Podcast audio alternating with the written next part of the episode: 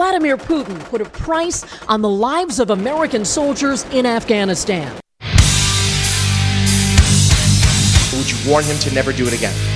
U.S. intelligence had included the Russian bounties in writing for the presidential daily briefing book and a March interagency meeting. All I can do is ask the question. Uh, he just said it's not Russia. I will say this I don't see any reason why it would be. President Trump, who golfed today, put himself in a trap with an offensive retweet. He thanked Florida supporters, but the expletive filled video included shouts of white power. White power! White power! No, I don't take responsibility at all. You know and the White House played cleanup again, claiming the president did not hear the racist chant. There's never been a thing like this.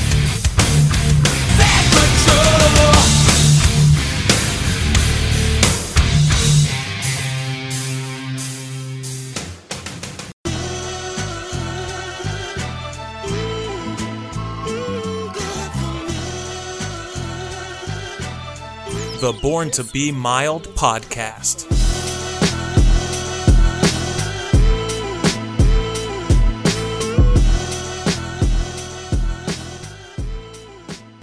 Hey, everybody, welcome to another episode of your favorite Can You Believe This Crap podcast, Born to Be Mild. Pete needed the week off this week to administer coronavirus tests to the Ohio State chess team, as well as help defend a statue of a pelican in his aunt's backyard garden from a mob of marauding koi fish. But we are lucky enough to have with us today our West Coast chief correspondent, Nick Julia. He's here to recap another week full of interesting, infuriating, and sometimes entertaining stories. So welcome back, Nick. Glad to be with you, buddy. hey, thanks, Ron. Uh, how you doing?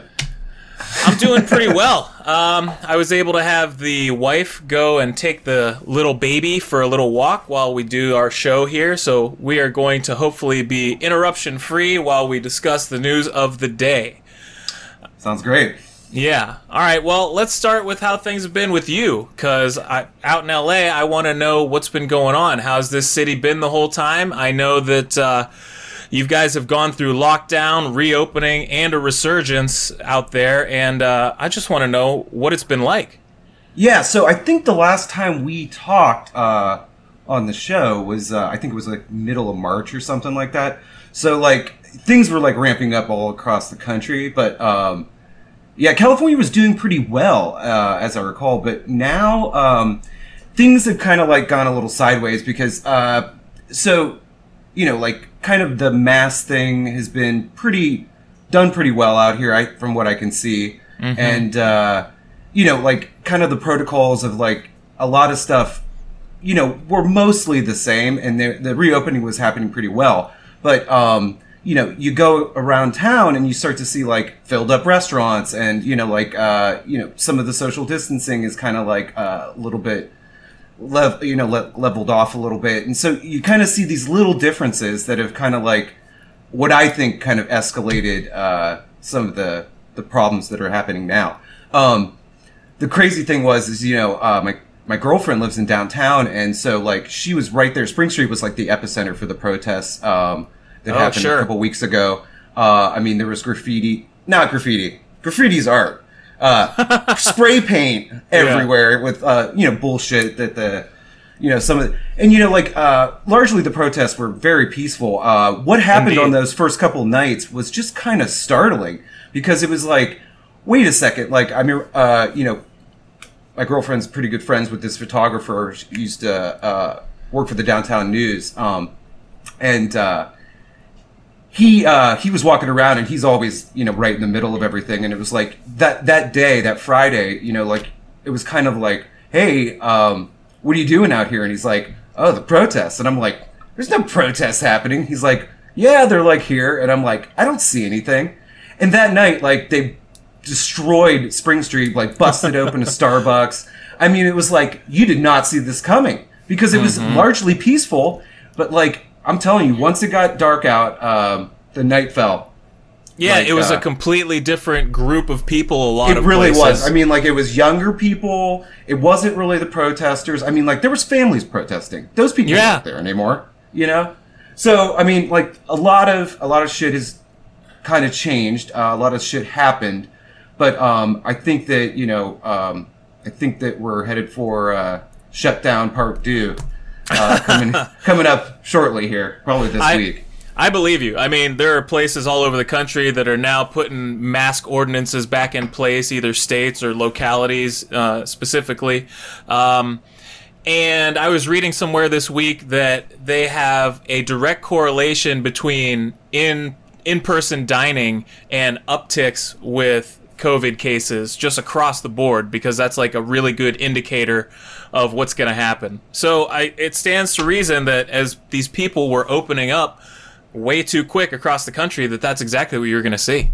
Yeah, I think that that's kind of the thing that we can probably learn from this mistake is that there's certain businesses that are totally fine with reopening, but there's certain businesses that it's just like, ah, no, you know what? I don't think we should be doing that because It's it- extremely Yeah, irresponsible it's- and negligent to do so. It's respi- yeah, it's respiratory droplets. It's aerosolized uh, in the air, and there's 30 people in a dining room. You know, yeah, what I mean? and it's, kind of like why? confined, uh, yeah, situations with low ventilation.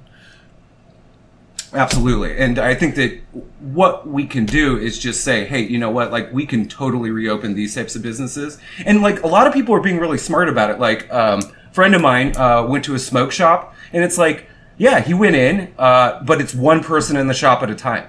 You know what I mean? And you can manage that situation. There's certain situations where it's just like, how are you managing this without, like, a bubble around you or something like that? It's just not possible. So, uh, Right. And like we were saying, the simplest thing to do is the mask protocol, and that eliminates so much of the headaches that you would have, and you could reopen so many businesses as long as you made that mandatory and as long as it was being enforced. Yeah, the mask thing. I mean, it's just. Uh, I don't know if you saw any of that stuff in uh, what is it, uh, Palm Palm Beach or whatever in Florida. But like, I mean, some of these people, it's like, I mean, we got them out here in Orange County. Uh, there's a contingent of people that were like opposed to the mask, like pretty much immediately. Sure. And uh, you know, now that Gavin Newsom's done the mandate, I mean, you know, I don't know. Uh, you know, it's obviously a recommendation, but um, you know, I was actually. Uh, I heard uh, Pence, uh, the what's it called, the White House coronavirus task, task force, yeah. they're back. They're back, and They are the back. Team, yeah, after two months of not meeting, and uh, Pence was all about wearing the mask. He didn't wear one, but he said you should definitely do it. So at least we got that. It took uh, what six months to get him to say that. Sure. And Yeah. although he said you should do it, he also said that when questioned, why aren't you wearing one himself? And why aren't people, all the people at the Trump rallies wearing one as we saw in Arizona? Uh, Yeah. he said, well, it's because everyone has the right to exercise their freedom. And you get to exercise your freedom, I guess, all over everyone else. Medical freedom. Yeah. It's like, Yeah, well, so- this is, well, no, the one thing I with the freedom stuff, it's like, you know what, you are free to do what you want, but I'm also, you know, free to be pissed off that you're doing it, you know? So it's like, I don't think that you should, your choices should not affect my medical situation. So it's Absolutely. like, there's a lot of selfishness around that type of uh, ideology. yeah, I mean, like, the Second Amendment gives you your freedom to have the guns, but you also don't get to just rain bullets into the sky and let them fall as they may. No. That's and that's essentially what you're looking at. So yeah, thanks for a little glimpse into the uh, life at the edge of civilization. I feel that we are all sliding right there with you. Yeah, I mean, I, I hope that um, you know, like we go back to kind of what we were doing before, because look, I mean, the the thing that I, I think that hopefully is very pronounced to people now is that the virus was not going away. The the steps and the measures that we put in place were working. So that's the key thing here is that uh, when when we started to lift, it, we saw exactly what we thought we were going to see. You know, And it's all about the message because I read a meme this week that said, "I think that the biggest the biggest mistake." That um, we were making is telling Americans that wearing a mask is to protect other people.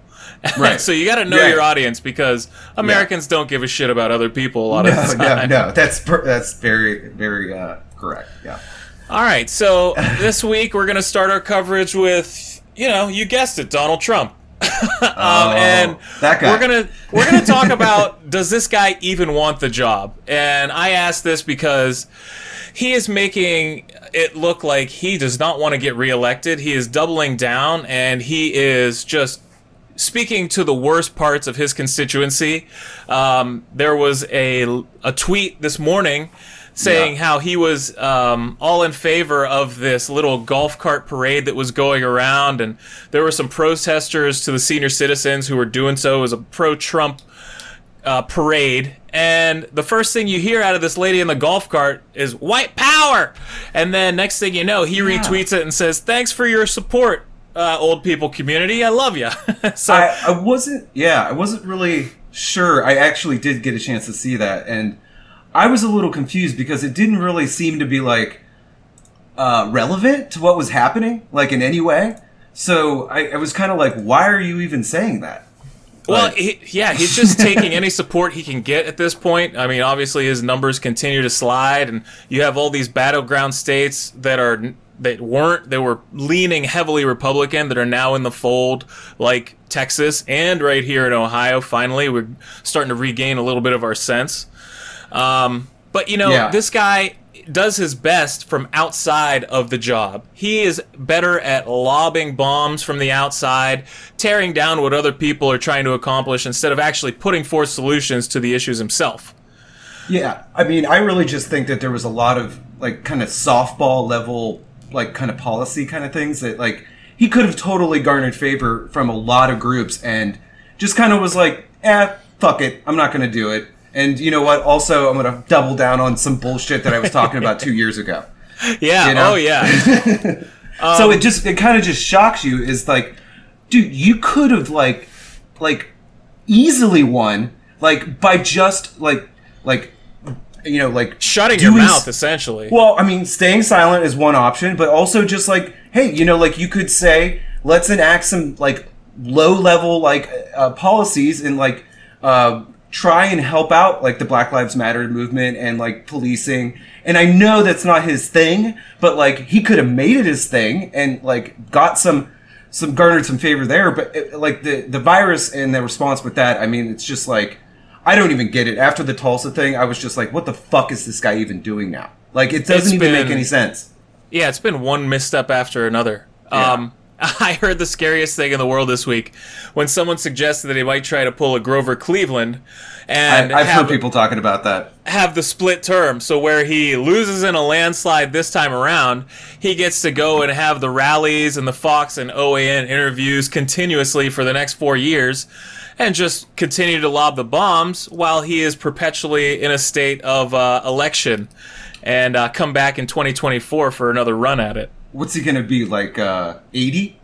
It doesn't I mean, matter. I swear to God, you could throw up an prop him up. animatronic version of him. Fuck yeah, dude. Exactly. I mean, pump him full of all kinds of weird government drugs or something like that. You mean other than the ones he's already on? Yeah, well, I mean, it's it's going to be in the future, so there'll probably be better ones. Um, but, I mean, it's crazy because I just I I don't think that that's possible. But the one thing that you know, when you say like the inundation of media, it's just interesting because all these kind of like alt platforms uh, that are coming out, it's like OAN, and I think I think that there's some kind of uh, app that's trying to compete with Twitter now called Parcel. That's all the uh, like online conservatives are pushing as Nice. like a uh, I mean, there's a bunch of platforms that are like this, but it's just interesting because, like, look, I mean, as much as you want to say like CNN is like opposing Trump or like left leaning or whatever, they fucking elected him because they fucking.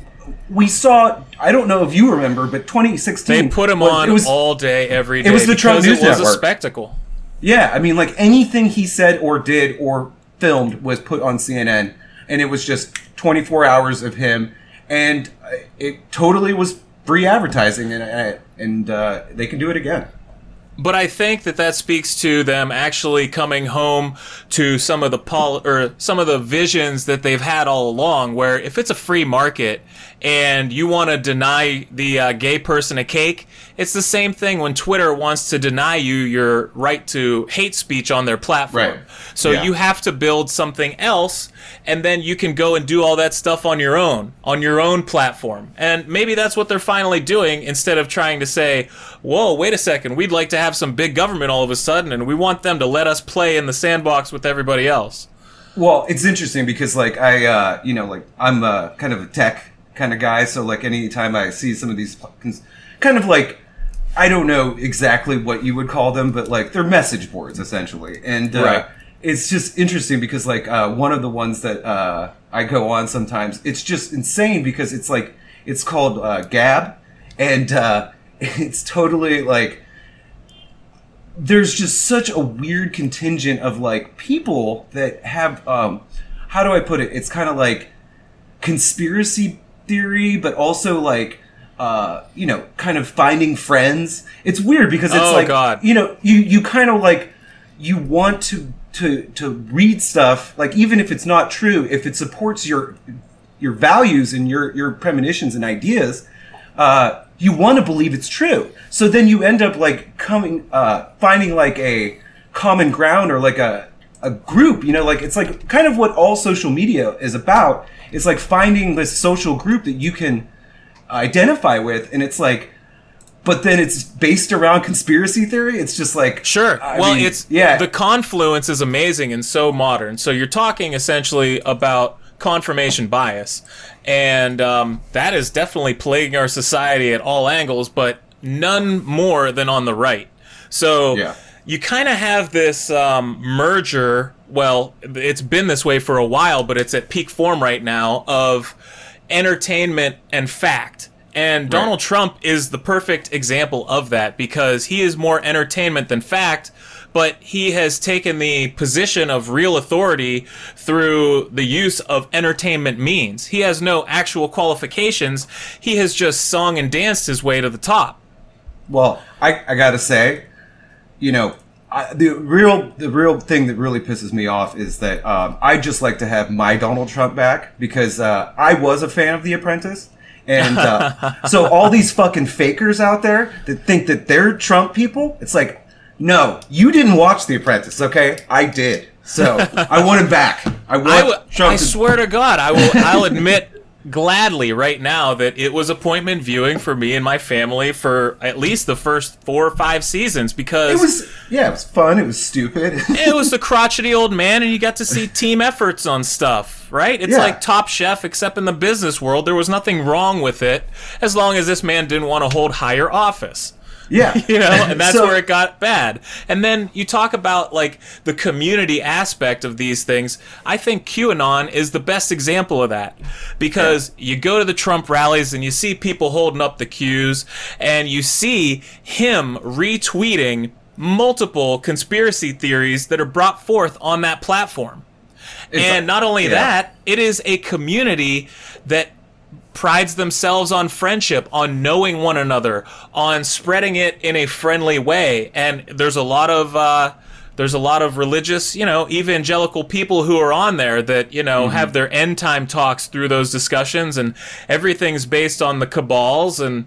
They, they really find a home there, and he speaks to them, but he is also one of them because I think he does believe in some of this stuff, even though he has access to tons of contradictory evidence. He just probably doesn't care to read the briefings.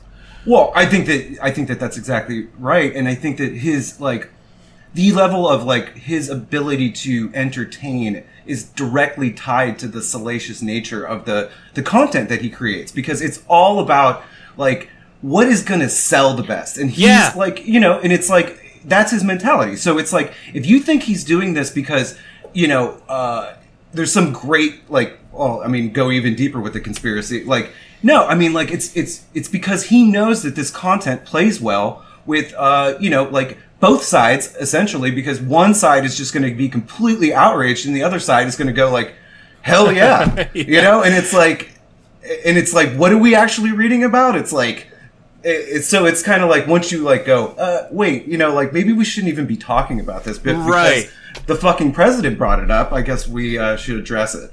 Yes, this man has definitely learned a long time ago that if it bleeds, it leads. So he makes sure that there is a knife stuck in every single thing that he trots out there. Oh my god. Um, but speaking of this man's aspirations, um, I can only say that he really doesn't have much in the way of a vision for the country. Um, So he sat down with the professional blowhard and Hall of Fame ego stroker Sean Hannity this week for another one of their little friendly sit downs. And uh, at the end of it, Mr. Hands, he uh, asked him a simple question. You know, what are your top priorities for the second term? And uh, we have the audio, and we'll play that for you guys. And so essentially, he was basically saying that um, I uh, I don't really have anything, but I know a lot more people now than I did then, so things should be good. like Yeah. I don't know exactly what he was trying to bring to the table. Well, I think that the the weirdest part about it was it was kind of like there was no actual like uh, he didn't really actually say anything. So it's like if it was, it's like do you you know like uh, are you saying that like uh, I'm experienced at the job I, I because I did the job? So it's like you don't get like bonus points for doing something. Uh, like I, I- guess he didn't really kind of sell to me that like his experience was actually going to pay off in the long run. So it's just it's kind of like I don't know if if if that's going to be something that you know his base You- is going to be able to. to You can't stand on that out. alone. And Well, if you look at him now versus four years ago, and the proof is in the pudding, his actions do not show that he's learned a damn thing. No, not at all. And I think that the one thing that the one thing that kind of always scares me a little bit about like uh and I I guess I wouldn't say scare but like uh is worried for me is that the the the the cap like his group around him continues to get smaller and uh that that difference of opinion kind of like you know I don't think it gets to him very often and I think that what what can be problematic with that is that you know he thinks he's doing a good job like I'm sure he does so it's like if if he thinks that his he's getting better at being president, I, I feel like I don't see how he could believe that, but um, he's not. He doesn't have a lot of people telling him the otherwise. So Right. Well, he has Yeah. definitely filled the cabinet constantly with yes men whenever any of the adults in the room decide to leave their post because they've had enough. You know, you had the first wave of all these positions who some people would say were appropriate for the job, but now you just fill each and every one of them with more and more yes men. So he doesn't know how to take the temperature of the room if the room is the nation or the American people in general.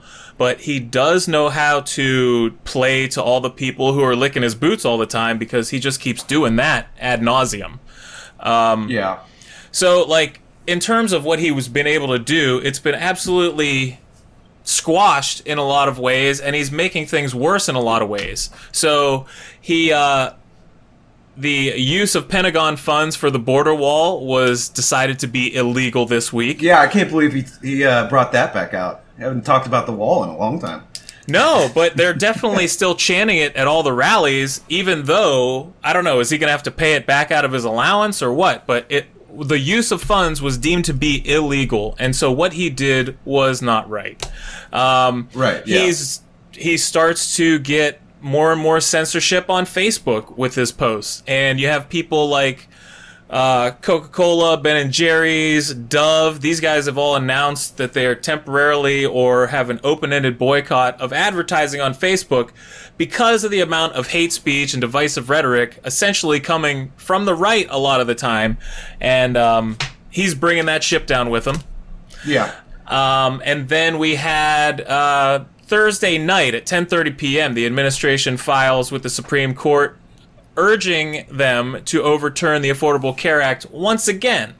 And this is after I think almost 500,000 people have signed up for it since losing their jobs because of the pandemic, which I'm sure will play just great. I can't believe. See, that's the, the one thing. I mean, uh, sorry, but like uh, the the whole idea that like if they would have wasn't it McCain that saved that from happening? Right, uh, right, because he marched in so triumphantly and Yeah. had the no vote that sealed the deal, sealed the fate. So it's like if if if uh, if Donald Trump hadn't had some kind of stupid beef with fucking John McCain, like and It might already be The- gone. Oh, it, would, well, it definitely would be, and uh, you know, like that would have just been the. I mean, it would have been absolutely horrendous. Like uh, the amount of people that would have, you know, what would have happened. With, uh, the Twenty 40 million people are Yeah. on uh, the Affordable Care, or you know, getting coverage from the Affordable Care Act right now. So that many people would have lost their coverage. That many people would have lost the protections for the pre-existing conditions, which we know the insurance industry was just having a field day with either denying coverage or raising rates for people for decades and it was not fair at all so you had people like lamar alexander say that the senators only wanted to repeal the penalties for not getting coverage aka the mandate Right. and I guess that's a uh, principled conservative way to look at you cannot uh, impose a tax or whatever on people that hasn't been approved by Congress or, or whatever you want to say to that.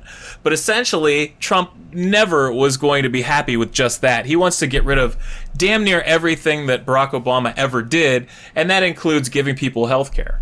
Well, I think the, the the the craziest part about this is like the way that like it kind of showed itself because like the idea of a medical emergency that we're experiencing now and a ton of people having to essentially not be able to go to work because they're getting laid off and it's like but we also have most of our most health coverage is tied to your employer. So it's like if that's not like a Russian nesting doll of showing that hey, you know what? The system is fucked up. Like, we should definitely have like a, a, a national health uh, situation so we can we uh, healthcare because like, look, we could totally fucking avoid this situation. You know what I mean? Right, So, right. And yeah. we don't have to have so many people worried, obviously tied to their jobs for insurance reasons, but also be so susceptible to things like a pandemic or any type of industry catastrophe where so many they end up without insurance just because their job went away. Yeah, I mean, like just the the the pain that I feel for like these people that lose their job or for the because of the situation. It's like, but you get double hit because then you don't have insurance as well. So it's just Oh, like, it's terrible. yeah, like like why are we doing like this is the the the least fortunate people in this situation, and we just keep kicking them, and it's like why? And uh, And not only that, I mean, they're actually starting to pull away from him in his most loyal constituencies. Now, I don't mean the uh, non college educated white men, because I'm pretty sure they're all digging their ditches and just entrenched right now I'd for him so. for forever. but I was reading that the uh, over 65 crowd is now polling in a democratic way for the first time in like generations. Yeah, I And- saw uh, white women too were uh, moving away from Trump. I- I don't know what poll that was, but yeah. extremely, extremely uh, fitting and uh, a good response, I would say, by those demographic groups, considering what he's trying to do to them and to society in general. And I think they just had enough of it. Yeah, I mean, I just I don't know exactly how he's going. It, it- I mean, it, it's going to have to be voter suppression um, because it's like, look, if there, if there's if there's a message or like a like a, a policy that like you think because like I mean, look, you can say that the the economy was doing well maybe because of Trump, but I think that the that was kind of like not the reality of the situation because like the stock market's still going up even though we're having like r- like just record unemployment and uh, you know really kind of like murky kind of forward thinking on the on the economy and like getting it rolling again and it's like but the uh, the stock market it's like look, it's obviously not tied to anything Trump was doing. Like, rich people are still going to be rich and they're still going to trade stocks and they're still going to make money off of that stuff. And it has nothing to do with anything Trump policy that he enacted. So, I mean, I don't know where he run, what he runs on at this point. You know, I'm trying to like give the guy a break and say, hey, you know, like, hey, you know, like he's got this, but I mean, I'm really struggling because I mean, look, uh, with a lot of the stuff that's been going around, especially with like military, um, weird military stuff going on, I, I think that there's, you know, even the vets and I mean, like, there's just a, not a lot to like like there. I guess is my point. no, I would say not. And Yeah. speaking of weird military stuff, did you see the Russian bounty program?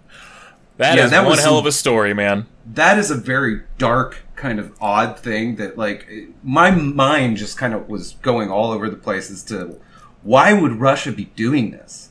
Oh, I mean, why do they want to have disinformation campaigns as their sole um, offensive strategy throughout the world? Because they Yeah. just want unrest. They want democratic institutions to fall. And, you know, so do a lot of people here in America. I mean, there was a, a story that came out this week about a. Uh, an actual member of the armed services who was trying to give away his um, unit's upcoming positions to Al Qaeda and Taliban officials so that they could then kill his fellow servicemen, all in the hopes of having chaos and destruction and bringing down the system from the inside. So Yeah. we see this stuff, especially from fringe groups on the right, where there is no rhyme or reason, but I, it it's the reality nonetheless.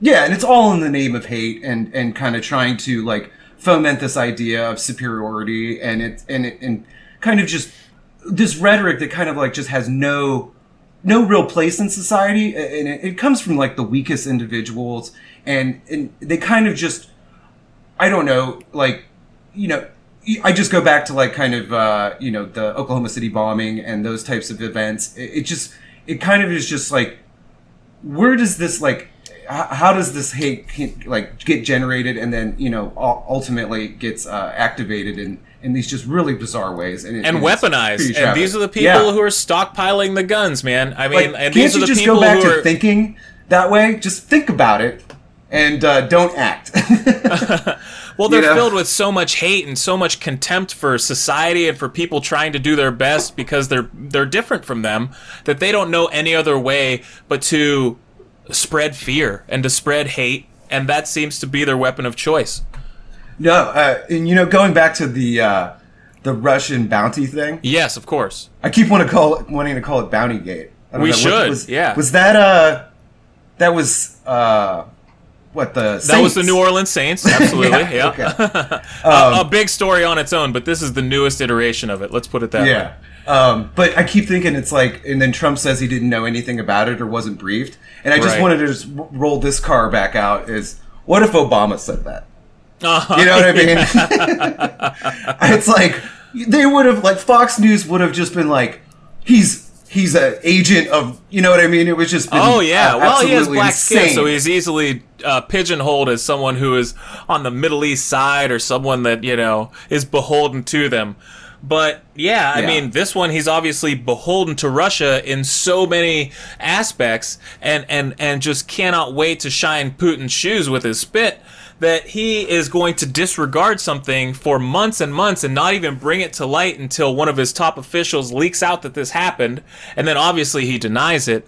But to think that you know you're going to let people be in harm's way in our service, uh, uh, our servicemen, and not and not try and prevent it and bring it to light, so that we can address the issue and put the proper sanctions on Russia, so they might stop doing that kind of thing or hold them accountable in any way. It just boggles the mind. So it, that's not going to play well with a lot of people that that No, you would think might have, might be on his side naturally. Yeah, and I mean, I think that the kind of the the real kind of like with the way he uh sorry he when he uh said that he didn't know about it you know like i kind of kept thinking to myself well like that's that kind of sounds like him a little bit it's pretty on brand because it's Yeah. like how how does this guy actually get information from the top officials it's like I don't really know, but like one would assume. I think I've heard that like he only gets one briefing a week now, or something like that. Right. He has But- continually lessened the amount of time that he has to sit and be talked at. yeah. So I mean, like he could have been in the room and he was just like doing something else. He was He on was Twitter. probably tweeting. Absolutely. yeah. He's like just right. heard some interesting info. we'll, Yeah. we'll, uh, we'll uh, coming Monday. Right. Ping pong pizza is back with some more kids in the basement. Yeah, exactly. oh my god. But we'll get to that in the uh, the TikTok segment of the show Oh coming yeah. up. Okay. Um, good. But I did want to mention that this week the Senate Democrats rejected a very watered down police reform bill, and Yeah. the House Democrats passed their own stronger version with some actual GOP support. Uh, the legislation, which is aptly titled the George Floyd Justice and Policing Act, was spearheaded by Congressional Black Caucus Chairwoman Karen Bass, and it would ban the chokeholds, the no knock warrants in the drug cases, and reform qualified immunity, which is the big sticking point, making it Right. easier, you know, for people to pursue claims against the police in civil court. Um, you had three Republican representatives that were um, actually on the side of this, and they voted with the Democrats. Now, there was no. Um, it, it wasn't explicitly said that they were immediately called traitors by the president and ushered out of congressional chambers and barred from the party for life, but it certainly is plausible in these days that that kind of thing would happen just because they were trying to reach across the aisle for some real change. Yeah, and I think that these types of things, I mean, the the chokeholds and and like the no knock warrants. I mean, it, it's kind of like you you can see like how those could be implemented, or like there might be a reason uh, to implement something like this. But like largely, I think that you know this is not really necessary. Like, Right. I, I I keep thinking to myself like so like how how do like how often do you have horrendous criminals come calmly like uh, or like turn themselves in you know like i think about all the like crazy murderers uh, that we've had over the course of like you know the last 50 years or something like that and it's like you don't hear about them getting a chokehold or something like that you know what i mean I, I don't know. It's Right. like where is this being used and, and, and how is it being used? And I think that like getting some information about that because it's like I just always think it's like well didn't like when the cops picked up like I don't know I was just thinking of like the other day like Jeffrey Dahmer like uh didn't somebody want to put him in a chokehold or something like that? Or I don't know it's like it's just interesting to me that like how like all these like arrests become like a different situation and it seems like they should all largely be the same you know what i mean? So i, I don't know uh, but th- i mean i think that the the uh, what is the qualified immunity i think that that could really change things because like then it puts something uh, on your you know you get uh, you, you start you think about it because you you could go to jail if you do this you know Absolutely, you could actually Yeah. be held to account. yeah Um, so I was trying to look into this a little bit because I think that when you have these large package bills, it seems a little amorphous, and there's always something people can pick out that they don't like about it and find a reason not to vote for it. But then I went down the rabbit hole of looking into it a little more, and why don't we have something where it's like, this is called the no chokehold bill, and then it's pretty straightforward. It includes nothing else except that, and you can vote, and we can all see your your actual preference on this one way or the other. Right. Well, um, they've had at or they've had bills introduced into Congress like this before. Um, one of them's called the, or it's been called the One Subject at a Time Act. And unfortunately, it's only been by real small government Republicans that have introduced this, uh, going back all the way to 2013. So there has to be a little bit more as to why you can only get the band together and only get um, all the support Yeah. on your side mustered when you have these large bills that seem to encompass so much. Right. I, it, it's just kind of confusing to me.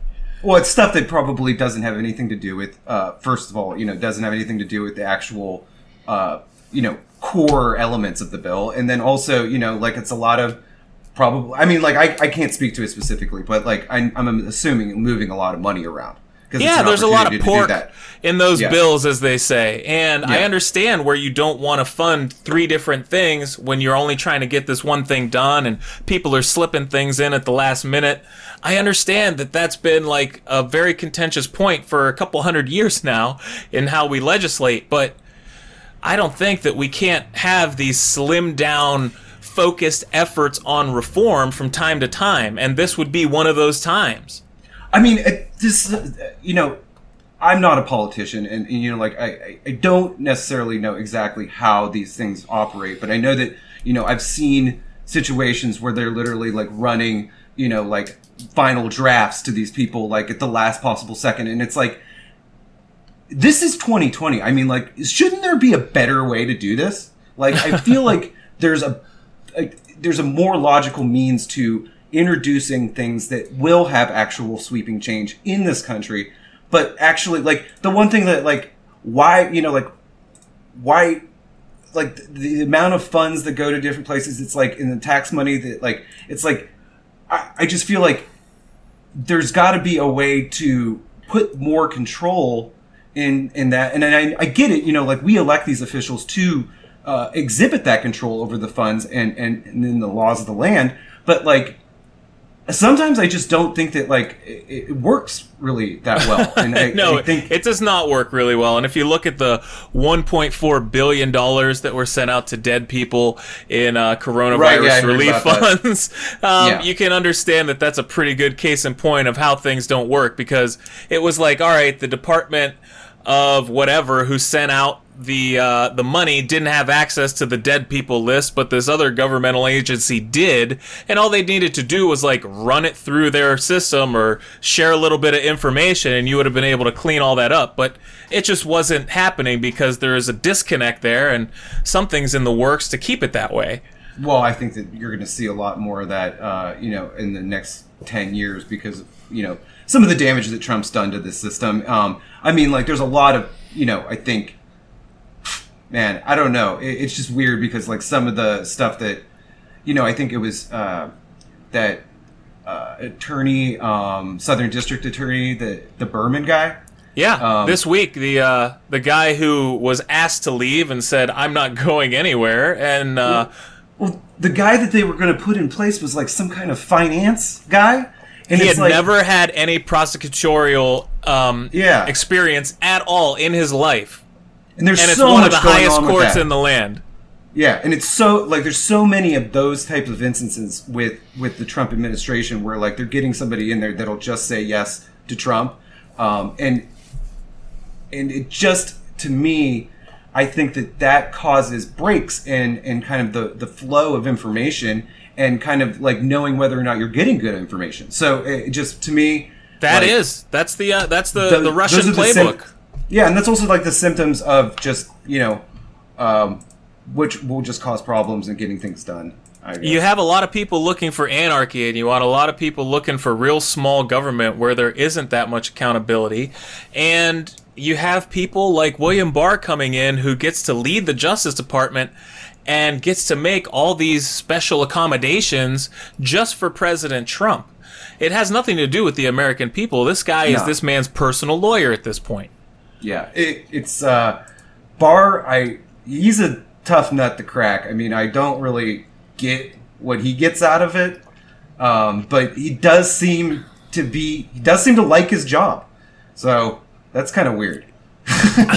yes, and he does find an excuse for everything, which uh, you got to say he loves to read the text real deeply and find those nuggets that might come to benefit him. Yeah, I mean, I just always wonder. It's like, is is it Trump? Like, do people get fascinated with Trump's approval? Is he like uh, grooming? Like, he grooms people to like think that ne- they need his approval uh, for stuff, or like, is there money exchanged or promises? Or I mean, I really like, think that he just is a gateway to their causes. So if there can be some kind of mutual using for benefit, then they will hitch hitch to each other's wagons and see where this thing rolls. yeah, it does seem. It, I mean, that's really. I mean, I just am always looking for ways to explain this shit show, and it's like you just you know you can go way like wildly outside of like what reason is, but like then you're like, no, it's simpler than that. It is. It's Occam's razor for sure. Yeah. Um, so, in other news this week, we'll just briefly mention that DC is looking at getting statehood. I saw um, that. Yeah. There is a Saharan dust cloud that is now over a lot of the U.S. and will be making nice sunsets and bad respiratory conditions for the rest of us coming real soon. Um, and what else do we have? Oh, let's see. We have some actual uh, news on the struggle for racial equality in this country. Um, now, we can talk about how there were shooting at a Breonna Taylor justice protest that left one person dead and one person injured, but that is going to be some negative territory that I don't think we need to get into because it's already been a fairly heavy episode. So, yeah. can I just say that one of the best things I've heard all week is that we've got Chef B looking to replace Chrissy C. And when I say that, I mean there is a movement in the city of Cleveland to replace the Christopher Columbus statue there with a local hometown favorite, Mr. Chef Boyardee. Really? yes. Um, now I didn't realize, but uh, Mr. Boyardee came straight from Italy and migrated, immigrated to uh, the the Cleveland area and uh, he ended up dying at 87 years old in like Parma or something. But um, yeah, I thought that was really hilarious, and everybody who you know is up in arms about it and the on the Republican side of things, they're they're saying, well, we should really just leave it up to the Italians, and you're never going to get them to change their mind on Christopher Columbus, no matter how many facts you tell them about how bad he is.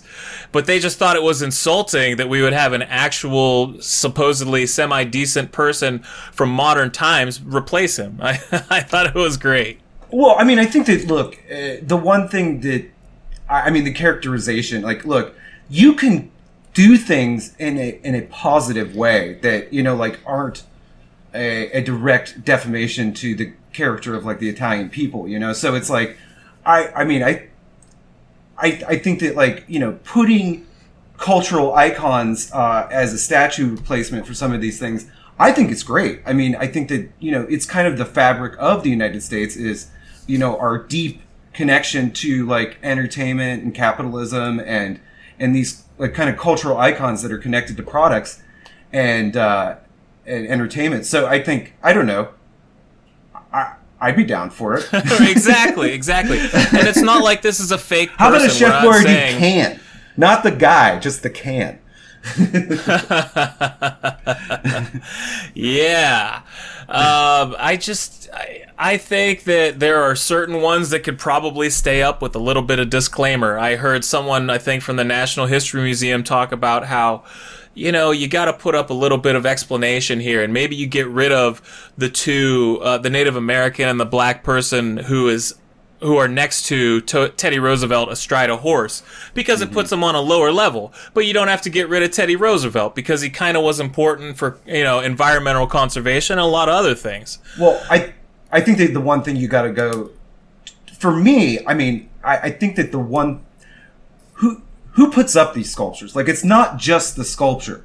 Like so, it's like it's it's a case by case situation because the do we care about what the the fuck the artist was thinking? Or like who was commissioned to do this? Who paid for it? You know like all this type of stuff plays into the idea of like maybe this isn't what we think it is. Maybe it's somebody who's using teddy roosevelt's image to convey something entirely different about him. You know it's like maybe it, i don't know like the the the the, the full story on the natural history museum one but like who who commissioned that? Like it, it could have largely based on like nothing that Teddy Roosevelt ever stood for. You know what I mean? So sure, like, it could have everything to do with the public perception of his legacy at the time right. that it was put up. They're hijacking his his his name and image. It's very which I possible. think is illegal.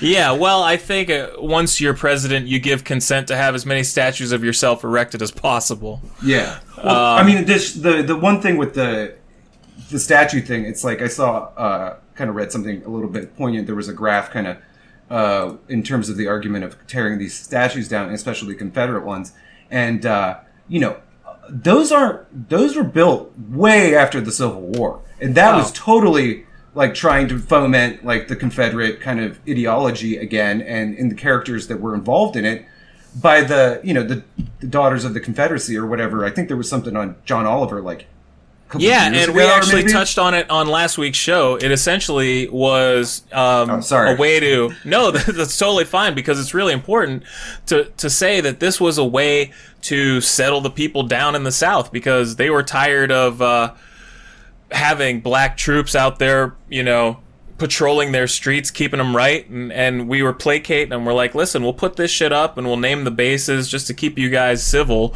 and uh, please try to stay so. So you had that, but then you had Jim Crow start as soon as you know they yeah. left. It's it's basically you know like well I mean like look to, to think that like separate but equal was ever like a good idea like says so much about where the country was at one point. You know. Oh yeah. Well, I guess if you asked everybody that, they wouldn't have been on board. No, I mean try saying that bullshit now. You know what I mean? It's like seems insane. Right, because we know Yeah. it wasn't equal, and even when it was separate, they weren't being given the fair shake, and it should never be No, separate to begin not. with. Yeah, I mean it's like like I just the logic fails me on that one. I just don't even like these were smart. I'm assuming men that came up with this. You know, Right. it's, I'm assuming it was uh, you know white guys that thought, well, this will work. Let's try like- this for 50 or 75 years. I'm sure we won't have to address it for a while. No, I I don't necessarily think that that's like the best move, but uh, sure. That's all you got. That's the best you got, you know? yeah, it's like maybe we should think about it a little bit more. No, no, I think we got it.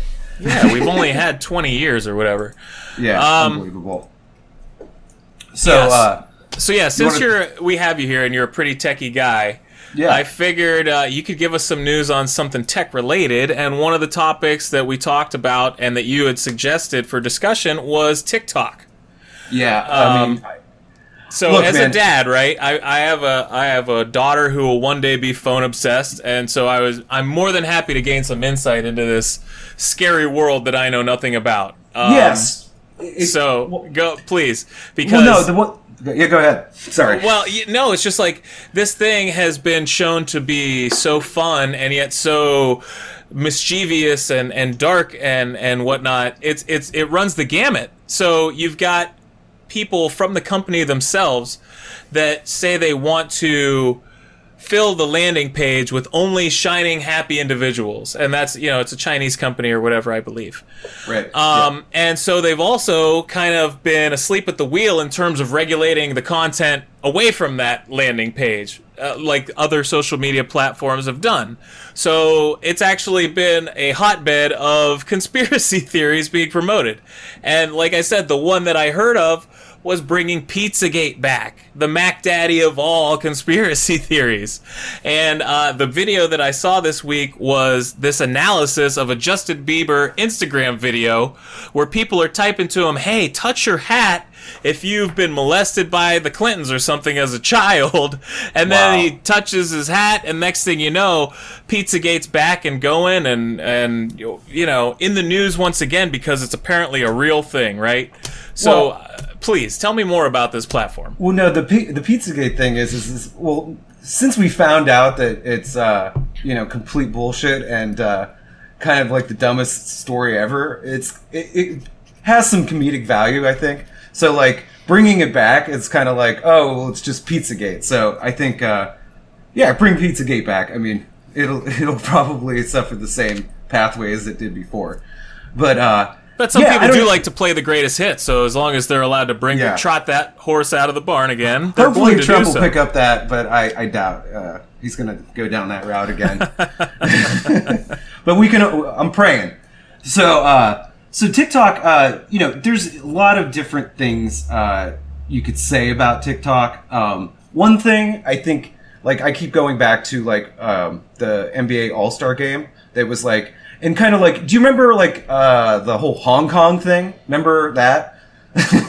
Right, Uh, they- right, yeah. I mean, there there's definitely like a lot of implications in this idea that you know there's certain entities uh, here in the United States um, that have vested interests with the Chinese government. So you know, like you got Disney, the NBA, um, TikTok uh, being one of them, and uh, so essentially, you know, like what you could say about TikTok is like it's like a basically a data collection service that is like under the veil of a like a social network. So I mean, they don't really think like I mean they they're doing enough with it as a social network to get you to use it, but that's probably about it.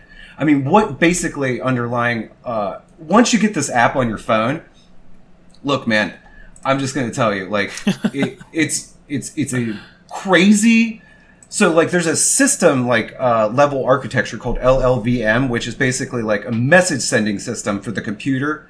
um, that you know is kind of like the most important way like information gets passed around from applications to the hardware to like you know it's kind of like the the vascular system of the the body.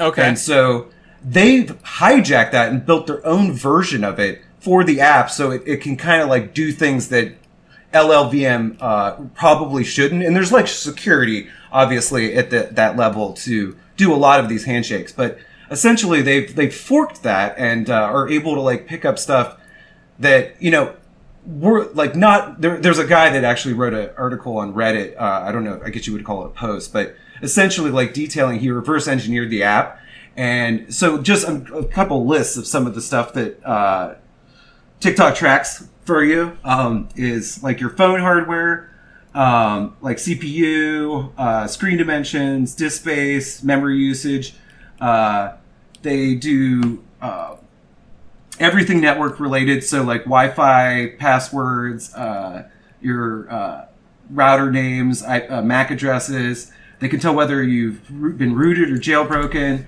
Um, they have some GPS pingings that do every 30 seconds. Um, Wow. Don't get me wrong. Uh, the other apps do this stuff, uh, but like some of the stuff that like they're doing is like next level. So like Right. So I remember a lot of that with the uh, face swapping technology, um, like a year or two ago. Right. People were really Yeah. up in arms about all the type of information you were giving to that client uh, once you signed up for it. But this sounds like you know leagues worse.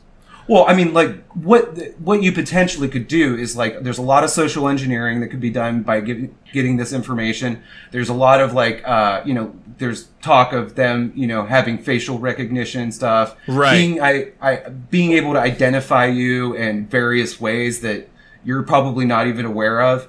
Um, there was a this is an interesting one. They uh, the guy said they set up a local proxy server on your device for transcoding transcoding media, which essentially means like turning like a, a JPEG into a PNG or like you know doing some kind of like uh, Editing and conversion. alteration. Con- yeah, conversion of the, the file format.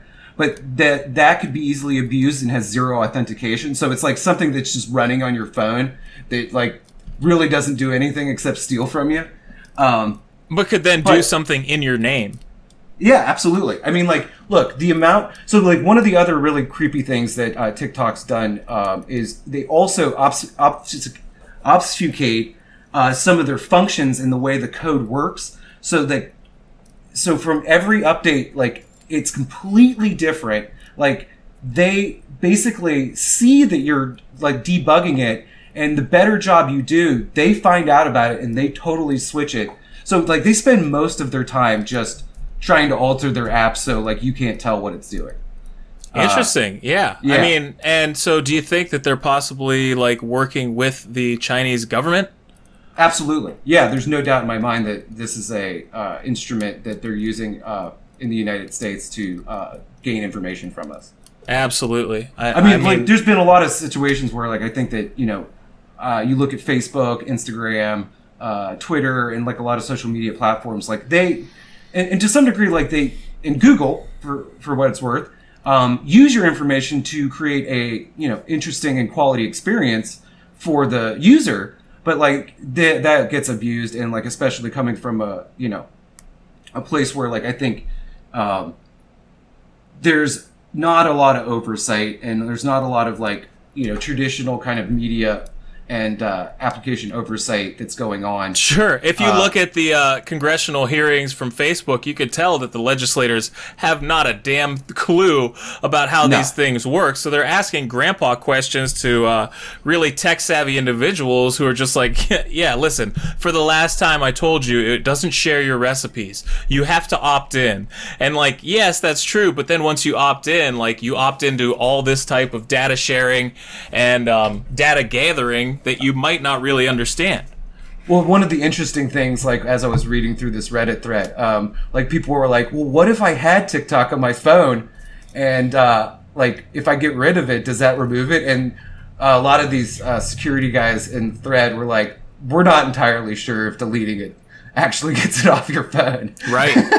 right. And, So- and, you know, like a lot of the times, most of the information that they got initially is all they need. Yeah, yeah, totally. Because I mean, like, it depends on what you're trying to do and what type of like. Uh, look, if you look at what Cambridge Analytica did with the Facebook data, uh, the, the, this app should, you know, yeah, just- the initial scrape was enough. yeah, don't don't let your friends and family use TikTok. That's my advice. Right on. Well, you know, it's really tough to keep the kids off of it nowadays, so Yeah. you gotta Oh, dude, wonder I mean- what they're gonna do. I love no, it's like uh, I love going up to like young kids and saying like you do you do know you're an instrument of the Chinese government. You're like, what do you mean? I don't get it. I don't. I know you I know you just posted like a dance routine or a cooking video, but trust me. It's worse than you thought. Yeah. And I'm not even talking about your performance. Um, well, thank you very much. That was pretty insightful. I appreciate it. Yeah, no, um, I, I'll uh, try and uh, keep abreast of this uh, TikTok situation. Yes, and report back with any new findings. Yeah, absolutely. Um, all right, so once again, not much going on in the world of sports, but uh, Oh. I would like to start by congratulating the Youngstown of England, uh, Liverpool, and my favorite yeah. football team on their first Premier League title in 30 years. So little claps to the Reds. Very cool. Nice Um, yeah, and um, they they celebrated pretty well. There wasn't a lot of social distancing going on, and there was minimal fires, so that is pretty good for a bunch of hooligans. Um, well, uh, but wasn't uh, sorry, uh, the in New Zealand didn't they just have like uh, rugby or something like that? oh, I, they might have. I'd certainly Okay, yeah, keeping- uh, so, like, uh, that one. No, so basically, um, I don't know if it was soccer. You just made me think about this because, like, you know, they basically eliminated the coronavirus, and uh, Right, right in New Zealand. So, yeah, so they had uh, held a sporting event, and it was completely like they filled a stadium and played the game, and it was fine. Wow. Wow. Yeah. I mean, that's definitely possible when your country only has like what 300,000 people or something. Yeah. Um, and apparently their rugby team I think is the best of all time. The Black Shirts or whatever they're called, but they're a a marauding bunch that is, have been feared for decades now. yeah, it was rugby.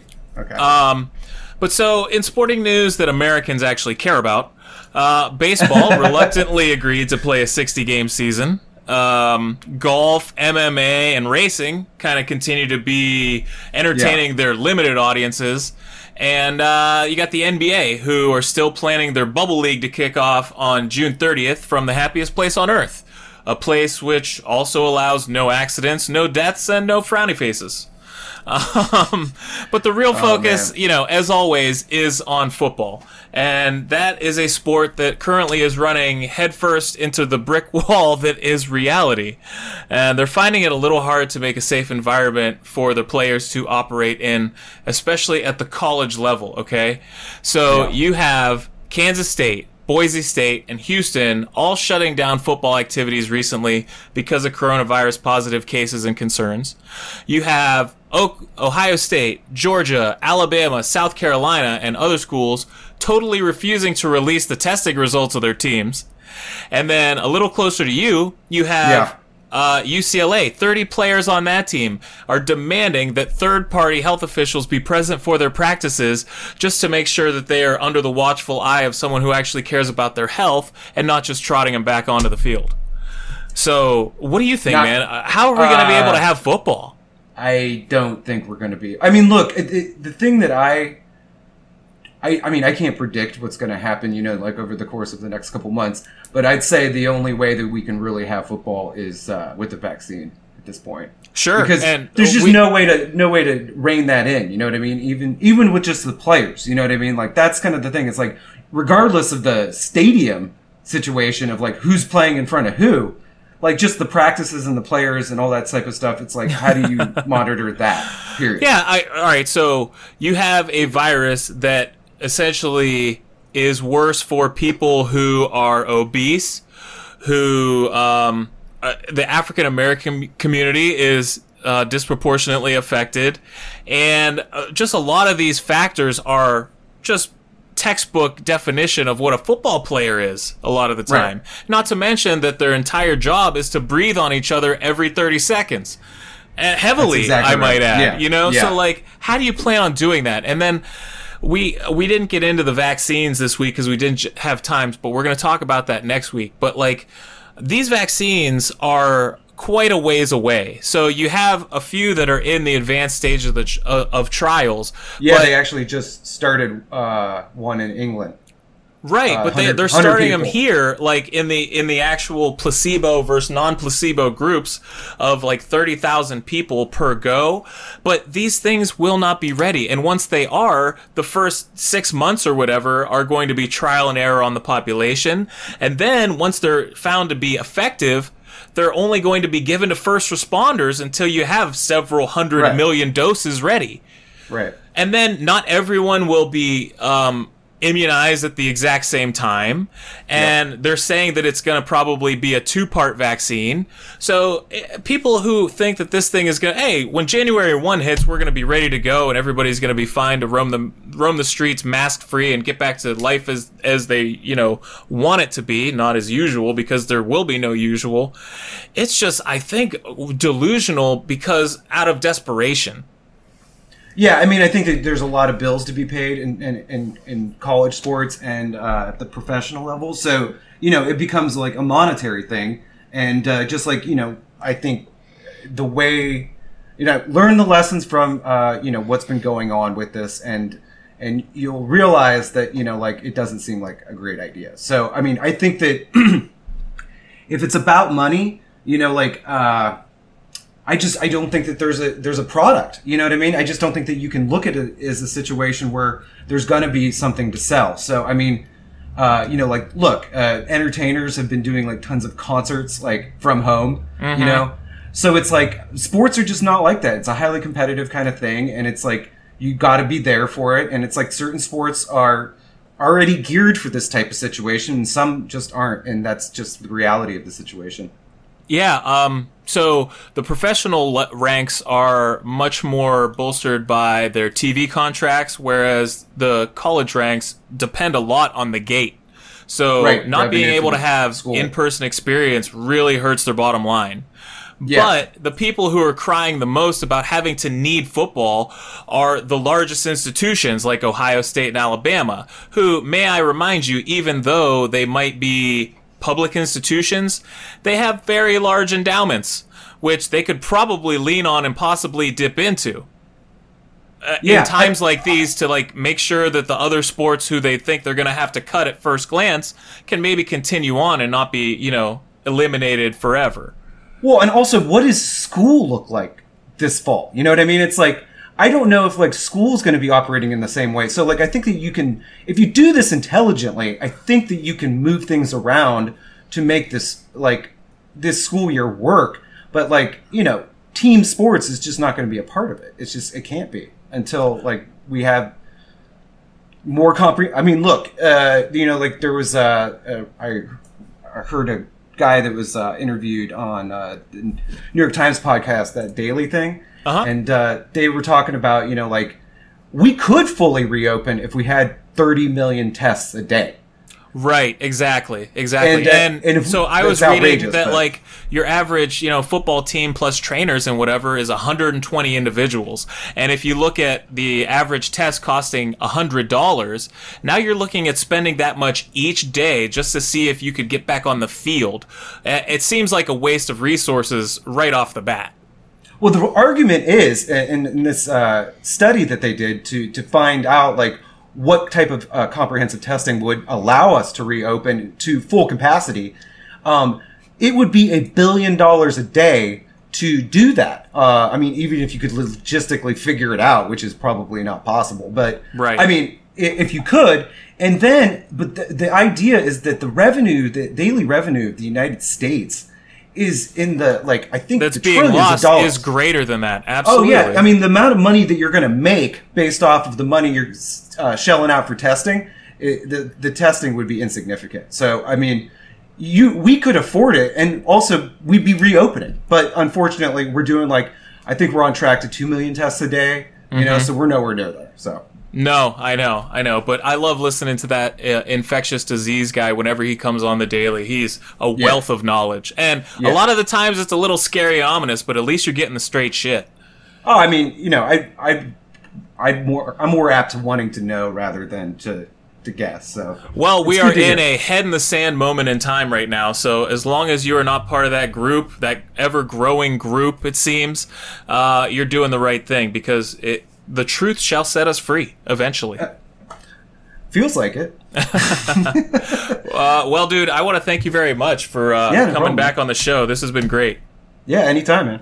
Definitely. Um, so yeah, take care out there in California and uh, send me some some photos and some videos of how things have been going there on the on the street level. And next time you hang out with old Luke, uh, give me a give me a group call or maybe even uh, a FaceTime. oh yeah, I, I've been uh, I've been into those a little bit more lately because uh, the remote work. So uh, Of course. Yeah. All right. Cool. Maybe we'll do a Zoom, and I'll I'll even bring uh, Brittany and Vivian on there, and we can have a nice little chat. that's my uh, that's the jam is the Zoom. That's everyone's so many- jam nowadays. Yeah, right? everybody Yeah. loves Zoom. Yeah. Sweet. All right. Well, uh, thanks again, and um, Yeah, no I want to thank our awesome audio benefactor, Mr. Ryan Little, for giving us our great intro music. Check him out on SoundCloud. And I do want to stress one more time because it is the end of June that it is Scleroderma Awareness Month. And so if you could go on the link that we'll have on the podcast and you can go and donate there and it is for a great cause. And uh, I just want to say I love you, Mom. And uh, thank you very much. Have a great week. We will see you guys in seven days hence.